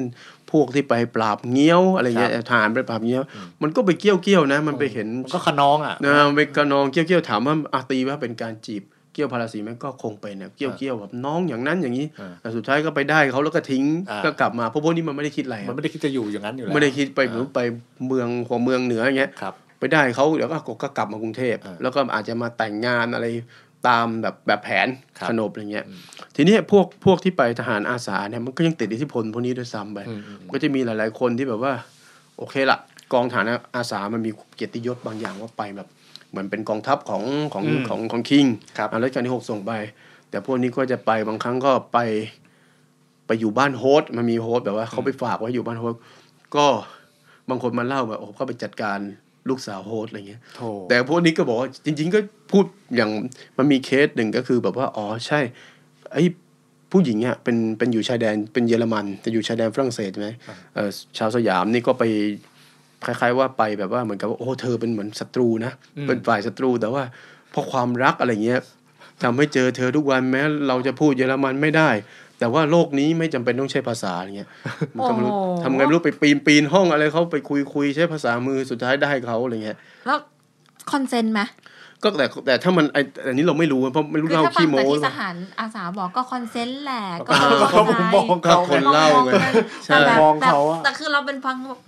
จริงเหรอวะมันไม่น่าใช่มัไม่ดูเสร็จแบบนะเฮ้ยใช่ แต่ว่าแต่ว่าไอ้นี่คือที่เขามาเล่าก็คงคอนเซนต์เนี่ยก็คือเหมือนกับว่า พอไปจับตัวเขาผู้หญิงก็เหมือนอ่อนระทวยนี่แหละความรัก อันนี้มันโม้เล่าโม้โม้โม้นี่คือความรักอะไรเงี้ยโอ้ยเออแต่มันมีมันมีชายลักษไทณะยมากมันมีลักษณะอย่างนี้อยู่ในในแม้กระทั่งว่าไอ้เอาแบบเนี้ยไปไปในเมืองนอกด้วยซ้ำครับไปครับแต่โอเค พอหลังสงครามโลกครั้งที่หนึ่งเนี่ยจุดเปลี่ยนสำคัญที่มันเกิดเกิดขึ้นทั่วโลกคือ มันมีลักษณะของการที่ผู้หญิงอะสามารถจะออกจากบ้าน ได้แล้ว คือมันไม่ไม่ใช่ผู้หญิง ไม่ใช่ผู้หญิงที่ต้องอยู่ในพื้นที่ของตัวเองแล้ว แล้วถ้าใครจะมาจีบเมื่อกี้พาราสีต้องต้องมา คือผู้ชายต้องมาที่ที่พื้นที่ของเธอที่บ้านที่ที่เซฟโซนที่มีพ่อแม่แล้วเข้ามาอย่างถูกต้องด้วย ใช่เข้ามาต้องมาเข้าหน้าถูกต้องบ้านนะใช่อะไรอย่างเงี้ยอืมหรืออาจจะหรืออาจต้องใช้ละเมิดอะไรอ่าแต่ในฝรั่งอาจจะไม่ได้ครับมันอาจจะมีผมว่ามันมีแหละครับ แต่ว่าไอ้สังคมไทยพอเราพูดมันจะชัดเลยใช่ไหมว่ามันละเมิดปีนหน้าต่างรอบในไร่ฝ้ายได้อะไรอย่างเงี้ยแต่ว่า พอหลังสงครามโลกที่หนึ่งเนี่ยอย่างแม้กระทั่งว่าในในยุโรปเองผู้หญิงออกนอกบ้านได้ๆอืมแม้กระทั่งในญี่ปุ่น ซึ่งเป็นสังคมที่น่าจะเคร่งครัดอยู่บางอย่าง หรือในสังคมยุโรปบางอันที่แบบว่ามีความวิกตอเรียนอะอืมมันก็เริ่มผ่อน มันเริ่มผ่อนคลายว่าผู้หญิงออกนอกบ้านได้ พอออกนอกบ้านได้ ผู้หญิงไปนั่งตามคาเฟ่ได้ อ่าอย่างในฝรั่งเศสผู้หญิงนั่งคาเฟ่ได้อืมนั่งร้านกาแฟคนจากสายได้ตาครอบครัว ใช่ ทีนี้พอไปนั่งคาคาเฟ่ได้ ในร้านคาเฟ่มันเป็นพื้นที่ของ มีผู้ชายพื้นที่พื้นที่เปิพื้ดนที่เปิด ทีนี้การที่สมมุติว่าผู้หญิงคนนี้ไปนั่งโต๊ะมุมริมหน้าต่างนี้ใช่ไหมอย่างอย่างในฝรั่งเศสเนี่ย ผู้ชายมานั่งโอ้โหเกิดความจิตปฏิพัทธ์อืมผู้ชายมันก็คือสามารถที่จะไปคุยได้อืมได้อย่างนี้แล้วใช่ไหมเริ่มเริ่มไปคุยได้ไอ้ลักษณะอย่างเงี้ยในสังคมไทยมันก็เริ่ม แล้วก็มันประกอบกับว่าในในในสมัยรัชกาลที่หกเองอะเมืองมันรัชกาลที่หกเองก็พระองค์ก็เหมือนกับมีความ โหสมัยใหม่เนาะมีความหัวสมัยใหม่แม้ว่าจะนิยมแนวคิดวิกตอเรียนอะไรหลายอย่าง แต่ก็เหมือนกับก็เหมือนกับะก็คือปล่ยหัวนอกปล่ยหัวนอกก็คือให้ให้ให้ทำได้เพราะในอังกฤษมันก็มันก็เริ่มทำได้ อันเนี้ยสงสัยอย่างหนึ่งพอผู้หญิงเริ่มออกนอกบ้านได้แล้วใช่ไหมคะช่วงรหกเรานำเข้าอะไรบางอย่างจากต่างประเทศมาละ ทีเนี้ยย้อนกลับไปตอนที่พี่โอมเล่าเรื่อง หนังสือโป๊อ่ามันเป็นช่วงเดียวกับที่เราก็เริ่มนำเข้าหนังสือโป๊ใช่มาทีเนี้ยพล็อตเรื่องของหนังสือโป๊อะค่ะไอการละเมิดเนี่ยมันยังนิยมอยู่ไหมหรือว่ามันเริ่มเบาบางลงละโอ้เรื่องสื่อโป๊มันเป็นพื้นที่ของการละเมิดอยู่แล้วครับอ๋อแต่มันก็เริ่มมีแล้วล่ะเริ่มมีพูดถึงขั้นว่า อ๋อเออแต่บางคนพอมันผู้หญิงออกนอกบ้านได้มันมันเจอกันได้ง่ายขึ้นเนี่ยไม่ต้องไอฉากแบบต้องไปคุยกับพ่อแม่แบบในวรรณคดีไม่มีแล้วอะอืมคือมันอาจจะไม่จำเป็นต้องละเมิดขนาดนั้นแล้วอ่ามันไม่จำเป็นต้องมันเหมือนกับว่าเออไม่จำเป็นต้องละเมิดแล้ว เพราะว่ามันมันเจอกันได้แล้วคือแบบเออแม้กระทั่งว่าไอคนที่ทำเอ่อทำหนังสือโป๊ครูเหลี่ยมเนี่ยอืมตอนแกเขียนนวนิยายไทยเรื่องแรกแกก็เริ่มให้มีฉากแล้วบอกว่าโอ้มีผู้ชายเอ่อขับรถจากเดิมที่ต้องผู้ชายขับรถ จะต้องไปรับไปหาคุณแม่ของฝ่ายหญิงเนี่ยอ่าอันนี้ก็เริ่มที่บ้านขับรถพาไปไปนั่งสโมสรได้แล้วอะอ๋อคือผู้หญิงก็อาจจะไปตีอ่าแบดมินตันยุคนั้นมันจะมีแบบว่ากิจกรรมอย่างหนึ่งสมัยรัชกาลหกที่ผู้หญิงแบบชนชั้นกลางชนชั้นที่เริ่มจะออกนอกบ้านได้มีฐานะหน่อยมีฐานะจะไปก็คือไปตีแบดมินตันอืมหนังสือโป๊ยุคนั้นก็เลยเอามาล้อเลียนว่าได้ผัวเพราะเล่นแบดมินตันอ๋อก็คือพอไปตีแบดมินตันมันก็ไปเจอ เจอคนที่น่าจะเป็นเป็นผัวได้อะไรเงี้ยเนี่ยเจอผู้ชายข้างเจอนอผู้กอะไรชายอย่างเงี้ยผัวได้ใช่ใช่มันต้องมีกิกิจกรรมเหล่านี้มันทำให้มันทำให้รู้สึกมีการจีบเกี่ยวพาราสีในพื้นที่นอกนอกบ้านแบบอืมอืมแบบที่มันไม่ มันถามว่าเป็นขี้ปากชาวบ้านไหมมันก็เป็นแหละแต่ว่ามันมันผ่อนคลายมันไม่ได้ดูเป็นเรื่องต้องห้ามเหมือนยุคก่อนนะ แต่มันก็อาจจะโดนเมาส์แบบไอ้ป้า อะไรอะไรว่าอ๋อนั่นไงนั่นไงเดินมันมาด้วยกันผู้ชายมารับที่บ้านใช่อีกแล้วไปใช่สโมสรกันทุกวันเลยไปตีใช่อะไรแบบปินตันอะไรอย่างเงี้ยเดี๋ยวมันก็ต้องระวังคือมันก็มีไอ้เพราะช่วงเนี้ยมันจะมีภาพหญิงดีหญิงอ่าหญิงไม่หญิงหญิงไม่ชั่วดีเริ่มมาแล้วใช่อ๋อคือสังคมก็พยายามแบบว่าพยายามจะเชฟแหละพยายามจะเชฟต่อไว้ใช่ทั้งนั้นจริงๆผู้หญิงเจอผู้ชายถ้าทาตามธรรมชาติมันก็เจอกันได้ใช่ไหมถ้าอืมในยุคใหม่แต่ว่าสังคมนั้นพยายามจะสายตาสังคมมันมาเฮ้ย มันมีแต่โสเพณีเท่านั้นแหละที่ว่าจะมาดีดาอืมอะไรแบบต้อนรับมาสิค้าพี่อะไรเงี้ย แต่ผู้หญิงมันจะต้องแบบต่อให้แบบว่าทันสมัยสุดๆ ก็ต้องแบบวางมาดอ่าอืมคือบางครั้งอาจจะอยากว่าอุ้ยหล่อหล่อมากอะไรเงี้ย แต่ว่าก็ต้องนั่งนิ่งๆ ให้นั่นเข้ามาเอสงวนท่าทีหงน่อยฮะสงวนท่าทีโรงเรียนมหาวิทยาลัยอะตอนเนี้ยมันเริ่มมีแล้วใช่ไหมใช่ผู้หญิงก็เริ่มเข้าไปเรียนหนังสือแล้วใช่อัเนี้ย มันเกี่ยวด้วยไหมพี่ โอ้โรงเรียนนี่แทบจะแยกเลยด้วยด้วยซ้ำตอนนั้นผู้นักเรียนผู้หญิงกับนักเรียนผู้ชายนี่มันเหมือนคนละโลกกันเลยอะยังไม่มีสหะมันไม่มันไม่สามารถที่จะมาคลุกคลีกันได้อืมแน่ๆโรงเรียนโรงเรียนนี่เป็นพื้นที่อืมพื้นที่ที่แบบว่าไม่ไม่ก็สายัมางรถเป็นพื้นที่ต้องห้ามใช่อยู่อาจจะมีอาสโมสรอ่าร้านกาแฟ และจุดเปลี่ยนสำคัญเลยคือภาพยนตร์อืมโรงหนังอืมโรงหนังนี่แหละคือจุดที่ทำให้ชายหญิงได้มาสวีทกันจริงจังเพราะว่าเพ ราะว่าก่อนหน้านั้นโอเคเขาถึงขั้นมีคำพูดว่าภาพยนตร์เนี่ยมันดึงผู้ชายออกมาจากร้านเหล้าอืมคือแต่ก่อนผู้ชายมันก็คงกินเหล้ากินอ่าสโมสรอะไรเงี้ย แต่ภาพยนตร์เนี่ยมันเป็นเป็นยิ่งทศวรรษ2460เนี่ยภาพยนตร์มันบูมฮะครับพอมันบูมมันก็จะดึงแบบว่า ให้ผู้ชายเนี่ยมาอยู่ในพื้นที่ของโรงภาพยนตร์อืมทีนี้ผู้หญิงก็อยากดูภาพยนตร์โดยเฉพาะผู้หญิงที่แบบว่าเริ่มทันสมัยครับไอ้สองคนเนี้ยเลยมาเจอกันที่ภาพโรงภาพยนตร์อ่าอืมแต่ว่าอาจจะไม่ได้เจอกันแบบว่ามานั่ง สวีทใกล้ชิดกันหรอกเพราะว่าในตอนแรกเนี่ยเหมือนกับว่าโรงภาพยนตร์เนี่ยมันจะมีบล็อกอยู่นั่นแหละคือสมมุติท่านเจ้าคุณ คือมันจริงๆโรงภาพยนตร์เนี่ยมันมีเสน่ห์ตรงว่ามันทำให้คนทุกคนเนี่ยทุกชั้นน่ะมาอยู่ในพื้นที่เดียวกันอ่าอืมแต่ท้ายที่สุดแล้วสมมติว่าเจ้าคุณเอ่อเจ้าพระยาเนี่ยก็จะต้องนั่งในพื้นที่พิเศษที่เขาเรียกว่าบล็อกอะไรเงี้ยอ่าเหมือนเป็นที่นั่ง VIP คือนั่ง VIP ไอ้หนุ่มแบบว่ารถรางอาจจะต้องนั่งข้างหลังๆอ่าเออลูกสาวเจ้าคุณ ลูกสาวคุณหลวงอาจจะนั่งอีกมุมหนึ่งที่ดูดีขึ้นมาหน่อยครับแต่ในในความเป็นพื้นที่เดียวกันน่ะก็พยัองอออยู่กในโรงภาพยนตร์เออเดียวออกมาจากแหละหน้าโรงมันต้อง โอ้นี่ลูกสาวเจ้าคุณนี้โดนใจอะไรเงี้ยอ่าไอ้ตัวนี้ก็ต้องคิดว่าจะต้องจะต้องทำยังไงถึงจะได้ไปไปจีบได้อ่าอืมมันก็จะอ่ามันก็มีลักษณะของการจะต้องได้พบกันแหละครับเพื่อได้จีบก็ต้องหาหนทางอย่างเงี้ยหรือแม้กระทั่งว่าถ้าจะพูดแบบที่ผมเคยเคยเล่าคือมันจะต้องถ้ายุคนี้มันใช้คำว่าฉันอยากได้เธอเป็นชิ้นใช่ไหมอืมอ่าก็ต้องมีชั้น ชั้นก็คือเหมือนกับมีมีพ่อสื่อมีบันไดอย่างเงี้ยอ่าจะได้ไปเจอจะได้ไปคุยกันอะไรเงี้ยมันก็จะมีเคสการจีบเป็นอย่างนี้ หรือไม่ก็ในสังคมยุคที่แบบว่าเอ่อผู้หญิงบางกลุ่มที่รู้สึกว่ามีความเป็นเขาเรียกว่าเป็น flapper ด้วยยุคนั้นนะ flapper คือหมายความว่าในในสังคมในการผู้หญิงที่แต่งตัวเปรี้ยว แล้วก็สูบบุหรี่สูบบุหรี่อย่างเงี้ยอ่าก็คือขบถนิดนึงอ่าในขบฏในยุคที่หนั้นึ่นงใช่พวกนี้ก็จะรู้สึกว่าก็ไม่ก็ไม่แคร์อะไรก็ก็อาจจะได้คุยกันเลยด้วยซ้ำอย่างสมมติว่าเอ่อ คนหนุ่มคนหนึ่งนุ่งนุ่งไอ้จงกระเบนไปจีบแฟรปเปอร์อย่างเงี้ยอืมมันก็มีโอกาสที่ได้ได้ได้ได้สวีทกันแบบหรือได้จีบกันแบบตรงไปตรงมามากขึ้น แต่ถ้าไปจีบพวกลูกคุณหนูเจ้าคุณเนี่ยมันก็ต้องใช้เวลาต้องอะไรหลายอย่าง ต้องมีการนัดต้องมีการเพื่อนอะไรหลาย ๆ อย่างอืมแล้วยุคนั้นเนี่ยเอาจริงถ้าจะชวนไปหนุ่งหนิงกันสองคนเนี่ยมันเป็นอะไรที่เรื่องใหญ่อืมมันเป็นเรื่องใหญ่อยู่แล้ว อาจจะชวนมาแบบว่ากินข้าวอะไรเงี้ยมันมันก็โอเค แต่ว่า ถ้าชวนแบบว่าไปไปคุยกันสองคน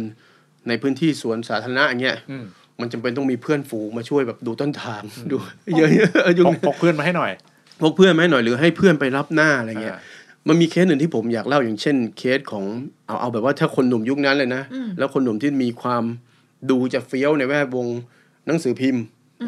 แวดวงหนังสือพิมพ์อย่างคนอย่างกุหลาบสายประดิษฐ์หรือสีบุรพาเนี่ยอืมมาหลายงานสองสีนี่บุรพาใช่สีสีบุรพาเนี่ยเปรี้ยวเปรี้ยวเออคุณกุหลาบนี่แกก็ดูนิ่งๆนะดูเป็นแบบทรงภูมินะหนังสือทรงภูมิแต่แกก็มีความรักเรียนไงหนังสือพิมพ์ใช่ แกก็มีความรักนะความรักกันเป็นยังไงคะความรักคือจริง ๆ คนแรก คนแรกที่ว่าแกไปจีบ แล้วแกปิ๊งหนักอะแล้วแต่ว่าในเคสนี้แกเฮิร์ตเพราะว่าแกอกหักนะเพราะว่าคนเนี้ยชื่อว่าเขาเรียกกันจริงชื่อคณิษฐาครับ แต่เขาเรียกกันในโรงพิมพ์ว่าคณิตคณิตอะไรเงี้ยอืมยุคนั้นก็จะมีชื่อเรียกให้ครับสั้นๆสั้นใช่ไหมคณิตนี่ก็คุณกุหลาบเนี่ยเขาทำหนังสือพิมพ์ แล้วก็ลงเรื่องนิยายอะไรเงี้ยของเขาแล้วคณิตเนี่ยชอบอ่านคณิตก็เขียนจดหมายมา โอ้คุณกุหลาบกำลังหนุ่มก็โอ้เขาชอบเราแล้วอะไรเงี้ยคิดไปเองเขาเป็นแค่แฟนคลับเขาชอบงานเนี่ยมันแล้วก็เขาก็พยายามเขียนตอบโต้จีบอ่าด้วยจดหมาย อันนี้คือแพทเทิร์นโบราณนะครับครับจีบด้วยจดหมาย จนวันหนึ่งก็นัดคณิตก็มามาที่โรงพิมพ์อ่าก็ไม่รู้ว่าใช่คณิตหรือเปล่าก็กุหลาบก็ไปส่องโอ้ต้องใช่แน่ๆเลยอ่าซึ่งก็ใช่แหละว่าผู้หญิงเขาจะไม่ได้มาบอกว่าอ้าวมาแล้วกุหลาบอย่างเงี้ยก็ก็ก็ไม่อย่างนี้ก็มายืนแบบให้เห็นว่า นี่ไงฉันมาแล้วมาแล้วอ่าอันนี้ก็ยิ่งคลั่งรักขึ้นไปอีกอะก็พยายามจะไป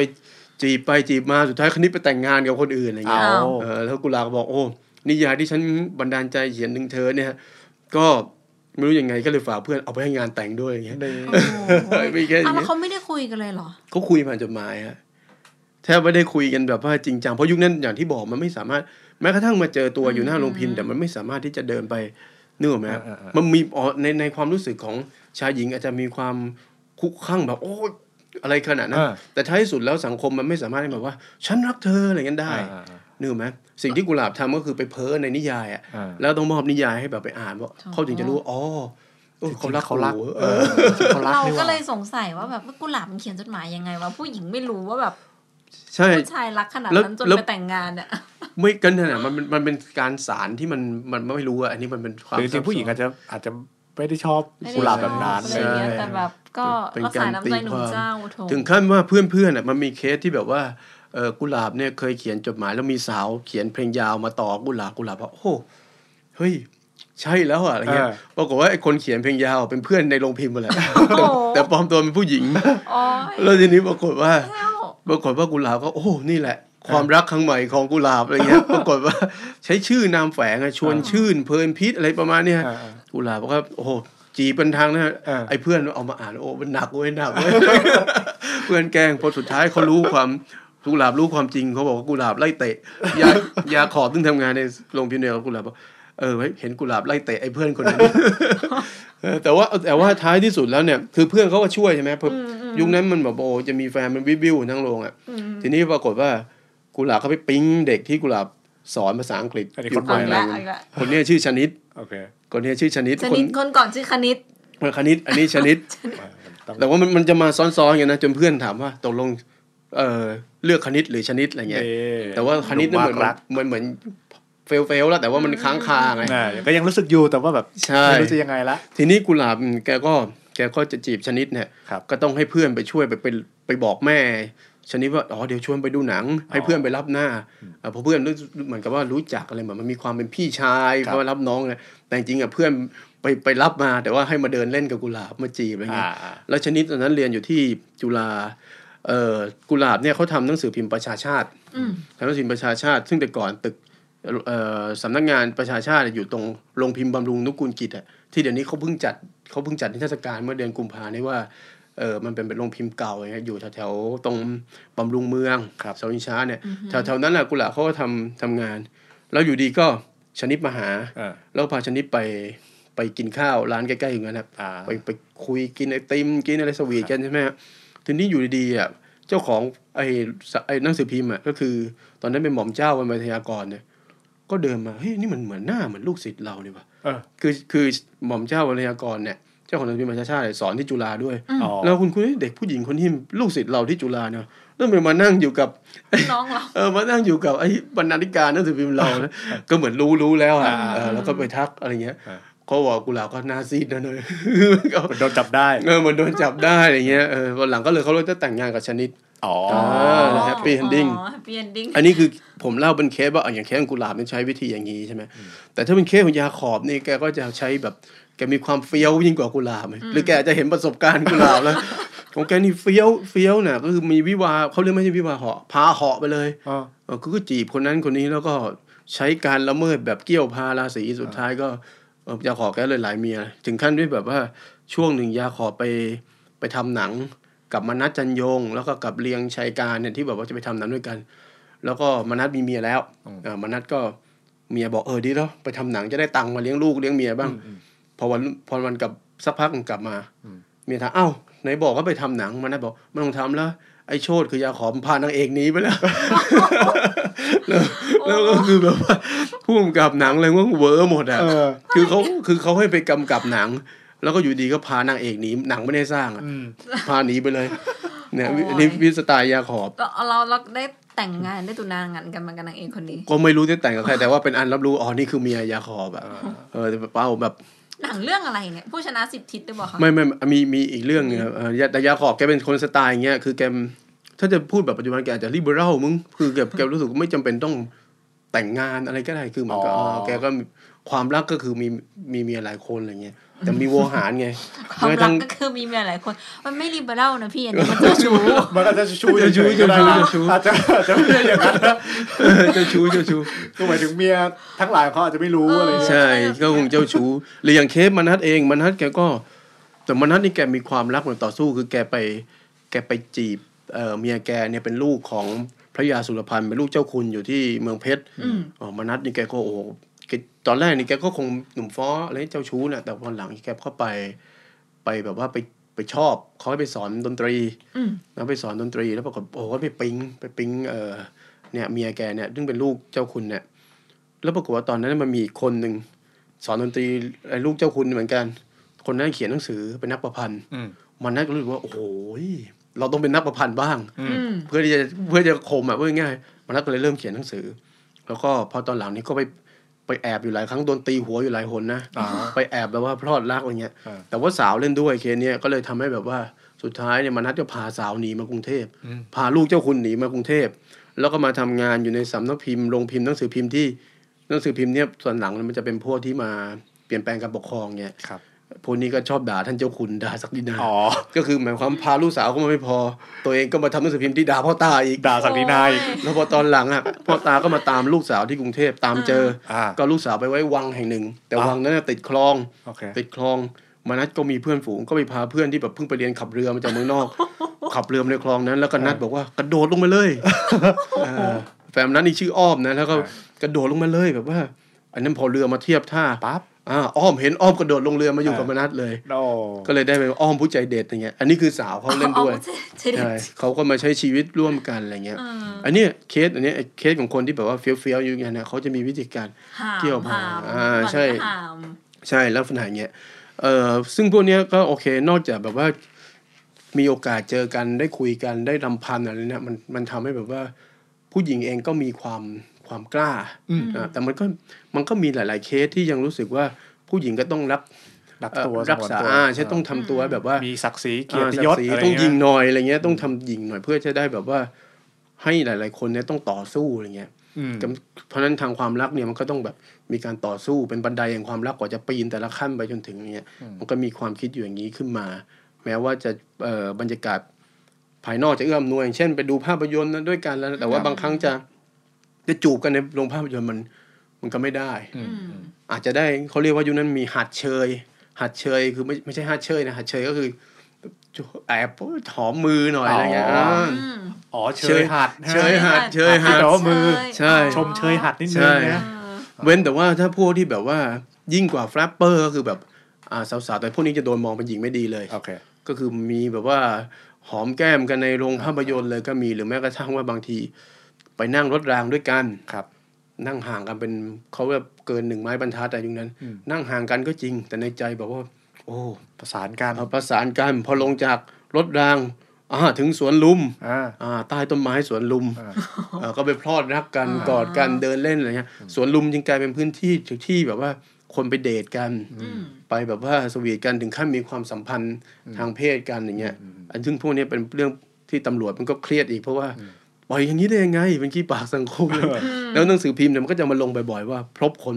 อ่าใต้ต้นไม้บอกพิกัดบอกแล้วก็ไปโจมตีเลยอ๋อคือหนังสือพิมพ์ก็ไม่โอเคใช่ไหมหนังสืก็อพิพ์ไม่โอเคไม่โอเคก็แบบว่าคอยเขาเรียเป็กนนะตำรวจศีลธรรมอีก็ใช่ใช่อ่าคือเขามองว่าลักษณะอย่างนี้ในสังคมเนี่ยมันเป็นลักษณะที่ไม่งามอะอืมมันก็มีตำรวจเช็คความไม่ดีไม่งามอย่างนี้ตำรวจก็คือคนนี่แหละครับไม่ทั้งตำรวจที่เป็นตำรวจจริง ๆ กับตำรวจที่แบบว่าพวก สายตาสังคมอะไรต่างๆแต่มันก็มีวิวัฒนาการของว่าไอ้พวกที่เฟี้ยวเฟี้ยวๆเนี่ยมันก็เข้ามายึดครองพื้นที่ของสื่อมากขึ้น อย่างเช่นอืมอย่างเช่นยาขอบนี่แกเป็นนักรัก แกก็พอตอนหลังแกมาสร้างสร้างความคิดใหม่ๆ หรือแม้กระทั่งอย่างมาลายชูพินิษเนี่ย มาลายชูพินิษการในกลุ่มเพื่อนเนี่ยแกจะจีบแกจะจีบผู้หญิงไม่หวือหวาอะไรเงี้ยอืมแต่ว่าพอท้ายที่สุดในในเชิงวรรณกรรมเนี่ยแกเอาเรื่องนะอ๋อแกง่ายชั่วฟ้าดินสลายแกเป็นคนโอ้โหทำให้เห็นว่าผู้หญิงควรจะมีสิทธิ์ในการที่ ที่จะจีบผู้ชายเองและเลือกเองผู้ก่อนชายใช่เลือกผู้ชายได้เอออันเนี้ยสั่งมองค้าอย่างเงี้ยอันเนี้ยอันเนี้ยคือสั่งไอ้มองแนวใหม่ไอ้ความคิดที่แบบว่าที่แบบว่าแต่ก่อนน่ะคือผู้หญิงต้องยืนนิ่งๆ สวยๆ เชิดๆทำตัวส่งสัญญาณให้ผู้ชายมาจีบ ไอ้ครูมาลัยเนี่ยแกแบบว่า เดินเข้าไปเออชุดผู้ชายมาเลยผู้หญิงไปจีบเองได้เลย แล้วก็ไปไปบอก ไม่ใช่ให้จีบไปไปอ่อยได้เลยเออออะไรอย่างเงี้ยได้เลยกลายเป็นเนี่ยทำโดยคนที่จีบผู้หญิงไม่เก่งแต่มันกลายเป็นความคิดใหม่ แล้วพอตอนหลังพอหลังสงคราม หลังสงไอช่วงสงครามโลกมันก็ไม่ค่อยได้มันก็จีบเหนื่อยๆนะเพราะสงครามนะก็อาจจะพบรักกันในหลุมหลบภัยก็มีเสียงหวอเลยเออมนต์รักหวออย่างเงี้ยมีมีอยู่อะไรเงี้ยหรือไม่ก็เออพอแต่พอหลังสงครามเนี่ยเขาก็จะมีการพูดถึงว่าโอเค ผู้หญิงมันพอหลังสงครามเนี่ยมันมีจุดเปลี่ยนผู้หญิงมันกล้าขึ้นแล้วแหละอืมมันกล้าขึ้นมามากแล้วก็มันรู้สึกว่ามันมีความคิดบางอย่างของคนคนว่าเกิดสงครามผ่านสงครามมาแล้วไม่รู้จะตายเมื่อไหร่อะอืมเพราะบางคนก็ตายในระหว่างสงคราม มันต้องมี กล้ารักก็ต้องกล้าอืมกล้าสู้มันจะไม่เกิดผู้หญิงยุคปรมาณูขึ้นมา ผู้หญิงยุคปรมาณูเออเขาเรียกกันแซวเล่นว่าพวกผู้หญิงยุคปรมาณูหมายความว่ายังไงคะคือคือถ้าในยุคก่อนสักรัชกาลที่หกรัชกาลที่เจ็ดเนี่ยประมาณรัชกาลที่เจ็ดเนี่ยมันมี flapper flapper นี่คือล้ำสุดๆ แล้วดูดเปรี้ยวครับเปรี้ยวเปรี้ยวสุดๆกล้าโชะเชะอะไรอย่างงี้กับผู้ชายได้ปรมาณูนี่คือยิ่งกว่า flapper อะคือคือถึงขั้นแบบอะอย่างคนที่เป็นถ้าในเชิงแบบว่าแวดวงสิ่งพิมพ์คนที่เป็นผู้หญิงยุคปรมาณูชัดสุดก็คือคุณธิดาบุญนาค ปัจจุบันท่านยังมีชีวิตอยู่เลยนะคืออโอ้เฟี้ยวฟ้าวแบบ คือถ้ามาลายเขียนแบบว่าตัวละครผู้หญิงแบบแบบที่มาลายจินตนาการแบบอืมยุคพอดีชั่วฟ้าดินสลายคุณที่ดาวนาเนี่ยบอกว่าไม่ต้องให้ผู้ชายมาเขียนหรอกอืมฉันเขียนเองเลย เพราะอ่าฉันเนี่ยเป็นผู้หญิงที่เข้าใจผู้หญิงแท้จริงอ่าอ่าเวลาแกมาลงพิมพ์เนี่ยแกก็แต่งตัวแบบปรูดปราดโอ้โหใครเห็นนั่งลงพิมพ์บอกโอ้โหกองเพลิง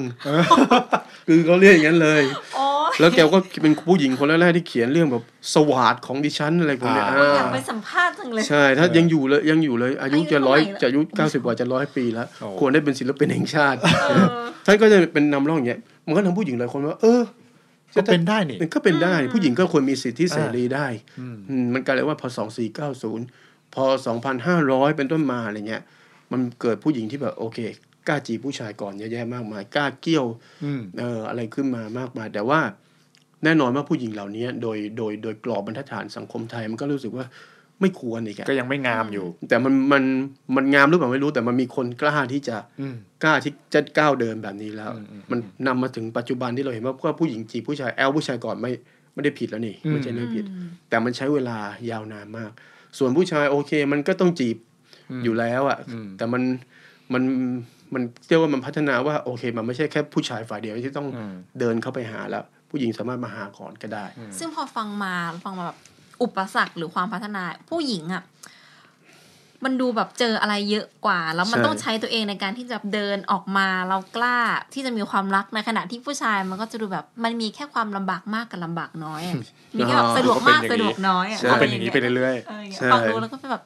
ถ้าพูดแบบเฟมินิสต์ก็เออเนี่ย ใช่แต่แต่ผู้ชายมันก็จะลำพันธ์นะไอโอเคแล้วมันไอการอกหักหรือการจีบหรือความไม่สมหวังเนี่ยมันกลายเป็นวรรณกรรม หรือเป็นอะไรที่พล็อตที่แบบว่าอมตะเพราะว่ามันมีการลำพันธ์เนี่ยเราเห็นพวกแบบพวกนี้มันก็ลำพันธ์ราวกับโลกจะถล่มอะไรเยอะแยะมากขี้บ่นมาย เออผู้ชายมันก็มีผู้ชายเยอะอะไรเงี้ยแต่ใช้คำนี้เลยเฉยเลยแต่ไม่แน่ใจว่ามันมีผู้หญิงลำพันธ์มันก็คงมีนะไม่นั้นมันจะไม่มีศาลาคนเศร้าอะไรพวกนี้ขึ้นมาใช่ไหมไม่แต่อันนี่คือเราเห็นพัฒนาการของผู้หญิงเนาะอืมในการที่จะแบบเอ่อพัฒนาการเรื่องการมุมมองของความสัมพันธ์อะไรเงี้ยใช่แต่อย่างของผู้ชายนี่มันมีพัฒนาการไหมครับ เช่นแบบว่าเออจะไปฉุดกระชากเขาแบบเดิมไม่ได้แล้วอ่าเนี่ยใช่ก็เลใช่ยแบบมีไหมเริ่มมาแบบใช่นุ่มนวลมากขึ้นจะข่มขืนไม่ได้แล้วใช่อะไรเงี้ยใช่มีมันปะมีครับมีเพราะว่าผู้ชายมันก็เริ่มมีความเป็นแบบว่าเอ่อ หลายสิ่งหลายอย่างเชิงความคิดมันก็ใช่ไหมฮะมันก็มันก็พัฒนาขึ้นมีความเป็นจริงๆมันก็เริ่มมีแต่สมัยกุหลาบมาแล้วความเป็นสุภาพบุรุษเอความอจะจะถามอยู่ว่าไอใช่แนวคิดสุภาพบุรุษแล้วก็การมีโรงเรียนเนี่ยมันทำใช่ให้แบบมักานรเข้าหาผู้หญิงเปลี่ยนไปไหมใช่มันมันมีการมันอาจจะมีวิธีการว่าการทรีตผู้หญิงหรือการอะไรเป็นยังไง ยุคนั้นมันใช้คำว่าพลีดด้วยนะการพลีดการอะไรเงี้ยอืมจริง ๆอะเอ่อตั้งแต่สมัยรัชกาลที่หกมันก็มีแนวคิดเรื่องสุภาพบุรุษก็คือ อย่างที่บอกว่ารัชกาลที่หกก็บอกเอ่อพยายามจะบอกให้พวกขุนนางพวกมหาดเล็กอะไรเนี่ย รู้จักว่าการที่ไปเจอผู้หญิงคือให้มีเมียได้ แต่ต้องเป็นเมียที่ไม่ใช่แบบไปเที่ยวโสเภณีไปอะไรอย่างเงี้ยฮะอืมอืมก็มีอย่างนี้แต่ว่าในเคสของกุหลาบเนี่ยเหมือนจะมองมองว่าเออคนที่เป็นสุภาพบุรุษมันต้องเพื่อทำเพื่อคนอื่นอะไรเงี้ยอืมมันไม่ใช่แค่ความคิดเชิงสังคมนะ มันหมายถึงว่ากับผู้หญิงด้วยอืมหรืออะไรต้องด้ปวยฏิบัติกับเขาใช่ให้ดีอะไรอย่างเงี้ยหรือแม้กระทั่งว่ายายาขอบครับ ที่เป็นคนที่ดูว่าเฟี้ยวฟ้าวจีบหญิงเออเจ้าชู้ แต่ยาขอบก็มีนอมบางอย่างว่ายาขอบไม่เคยไปเขียนด่าผู้หญิงหรือแม้กระทั่งว่าเขาแบบสำนวนของยาขอบที่คนจะจดคนหนุ่มยุคนั้นจดจำมากแม้กระทั่งเสนีสวพงษ์ซึ่งเสนีสวพงษ์นี่แกจะมาทางสังคมความคิดทางสังคมมากหน่อยแต่ยังปลื้มก็คือยาขอบบอกว่า เหมือนยาขอบไปเจอผู้หญิงที่โดน ยุคนั้นมันจะมีเหตุการณ์หนึ่งที่เกิดคือโดนสามีซ้อมสามีเตะ อะไรเงี้ยยาขอก็จะไปปลอบผู้หญิงบอกว่าโหนูผู้หญิงที่สวยน่ารักอย่างคุณเนี่ยเออไม่ควรจะโดนใครทำร้ายแม้โอ้เจ้าชู้เออฟังดูแม่แล้วเป็นเจ้าชู้ไม่ควรจะโดนทำร้ายไม่ได้ปลอบอะใช่แม้ไม่ควรจะโดนใครทำร้าย แม้ตีด้วยช่อดอกไม้อะโอ้โหผมดูดูสิเนี่ยเออดูลิเกเจ้าชู้แต่ว่ามันกลายเป็นบอกโอ้ผู้ชายนี่บอก โอ้ใช่ เนี่ยนักรักที่แท้จริงก็เป็นอย่างนี้ เสนีเขาต้องโสพงษ์ปฏิบัติกับผู้หญิงแบบอย่างนี้ใช่อะไรเขาต้องทีผู้หญิงแบบไม่ตีผู้หญิงไม่อะไรแบบนี้ขนาดพัฒนาการมันอาจจะช้ากว่าผู้หญิงหน่อยแต่ก็ใช่แต่ก็เป็นพัฒนาการเออมันแต่มันมันมันมีความคิดอย่างนี้อยู่ไงแต่ในความเป็นจริงมันก็มีแบบว่า บางคนเนี่ยเอออย่างบางเคสไปเตะไอ้นิ่มเคสมันก็น่าเศร้าแต่ไม่รู้ก็มันเป็นเคสอุบัติเหตุคือ บางคนเนี่ยซ้อมเมียแล้วปรากฏว่า เขาไปเห็นว่าโอ้เอ้ยมันชอบซ้อมเมียให้มันเป็นเป็นพระเอกหนังบูเลยก็มีเหมือนกันอะไรเงี้ยใครเนี่ยอันนี้เออนี่มันมีเคสอย่างนี้อยู่เหมือนกัน แต่ว่าท้ายที่สุดแล้วมันเป็นนอมบางอย่างในในความเป็นสุภาพบุรุษของผู้ชายคืออคุณไม่ควรรังแกผู้หญิงเนี่ยแล้วมันไอ้พวกนี้มันยังมาถึงกระทั่งปัจจุบันด้วยซ้ำไปความคิดเนี่ยมันเกิดตั้งแต่หลังสงครามโลกเลยอะไรพวกนี้มาแล้วไงซึ่งตอนนั้นโลกตะวันตกมันก็เริ่มมีแนวคิดเรื่องสิทธิมนุใช่มนุษยชนมาใช่ด้วยนิใช่ดโลกๆแล้วเนาะมันก็อิทธิพลตะวันตกด้วยแหละอืมเข้ามา อืมมันทำให้แบบว่า คือหลายสิ่งหลายอย่างมันเปลี่ยนแหละเปลี่ยนจากเดิม เพียงแต่ว่ามันจะเปลี่ยนช้าเปลี่ยนเร็วในตัวในตัวผู้ชายหรือผู้หญิงเนี่ยมันก็ค่อย ๆมา แต่อย่าลืมว่าคนอย่างคุณทิดาบุญนาคไม่ได้ไม่ได้ทุกคนนะยุคนั้นครับแต่ว่าด้วยความที่คุณทิดาแกเป็นกองเพลิงอะแกเลยโดดอืมโดดเด่นขึ้นมา แล้วแล้วผู้ชายยุคนั้นก็รู้สึกว่าเฮ้ยมันแปลกว่ามันเจ๋งมันล้ำว่ะอืมอ่าก็เลยผู้ผู้หญิงทั่วไปก็ ก็ยังยังยังไม่ได้เป็นขนาดนั้นอยู่ไม่ได้เป็นขนาดนั้นแต่เขาค่อยๆค่อย ๆ ขยับว่าโอเค แทนที่จะนั่งนิ่งๆ แทนที่จะมัวเก๊กก็มีการทอดสะพานบ้าง มีอะไรบ้าง มีการ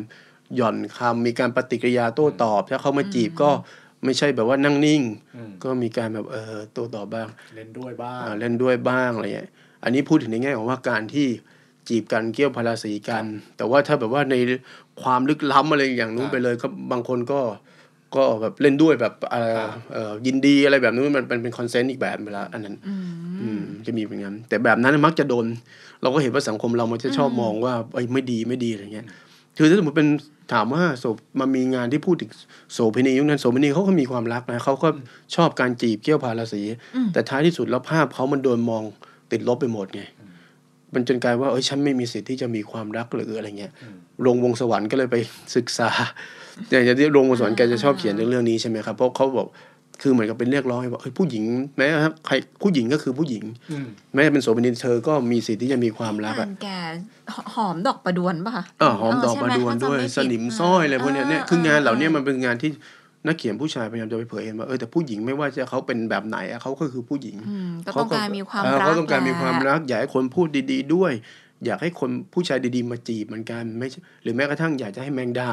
พูดดีๆ จีบด้วยเนี่ย มันมีอย่างนี้เหมือนกัน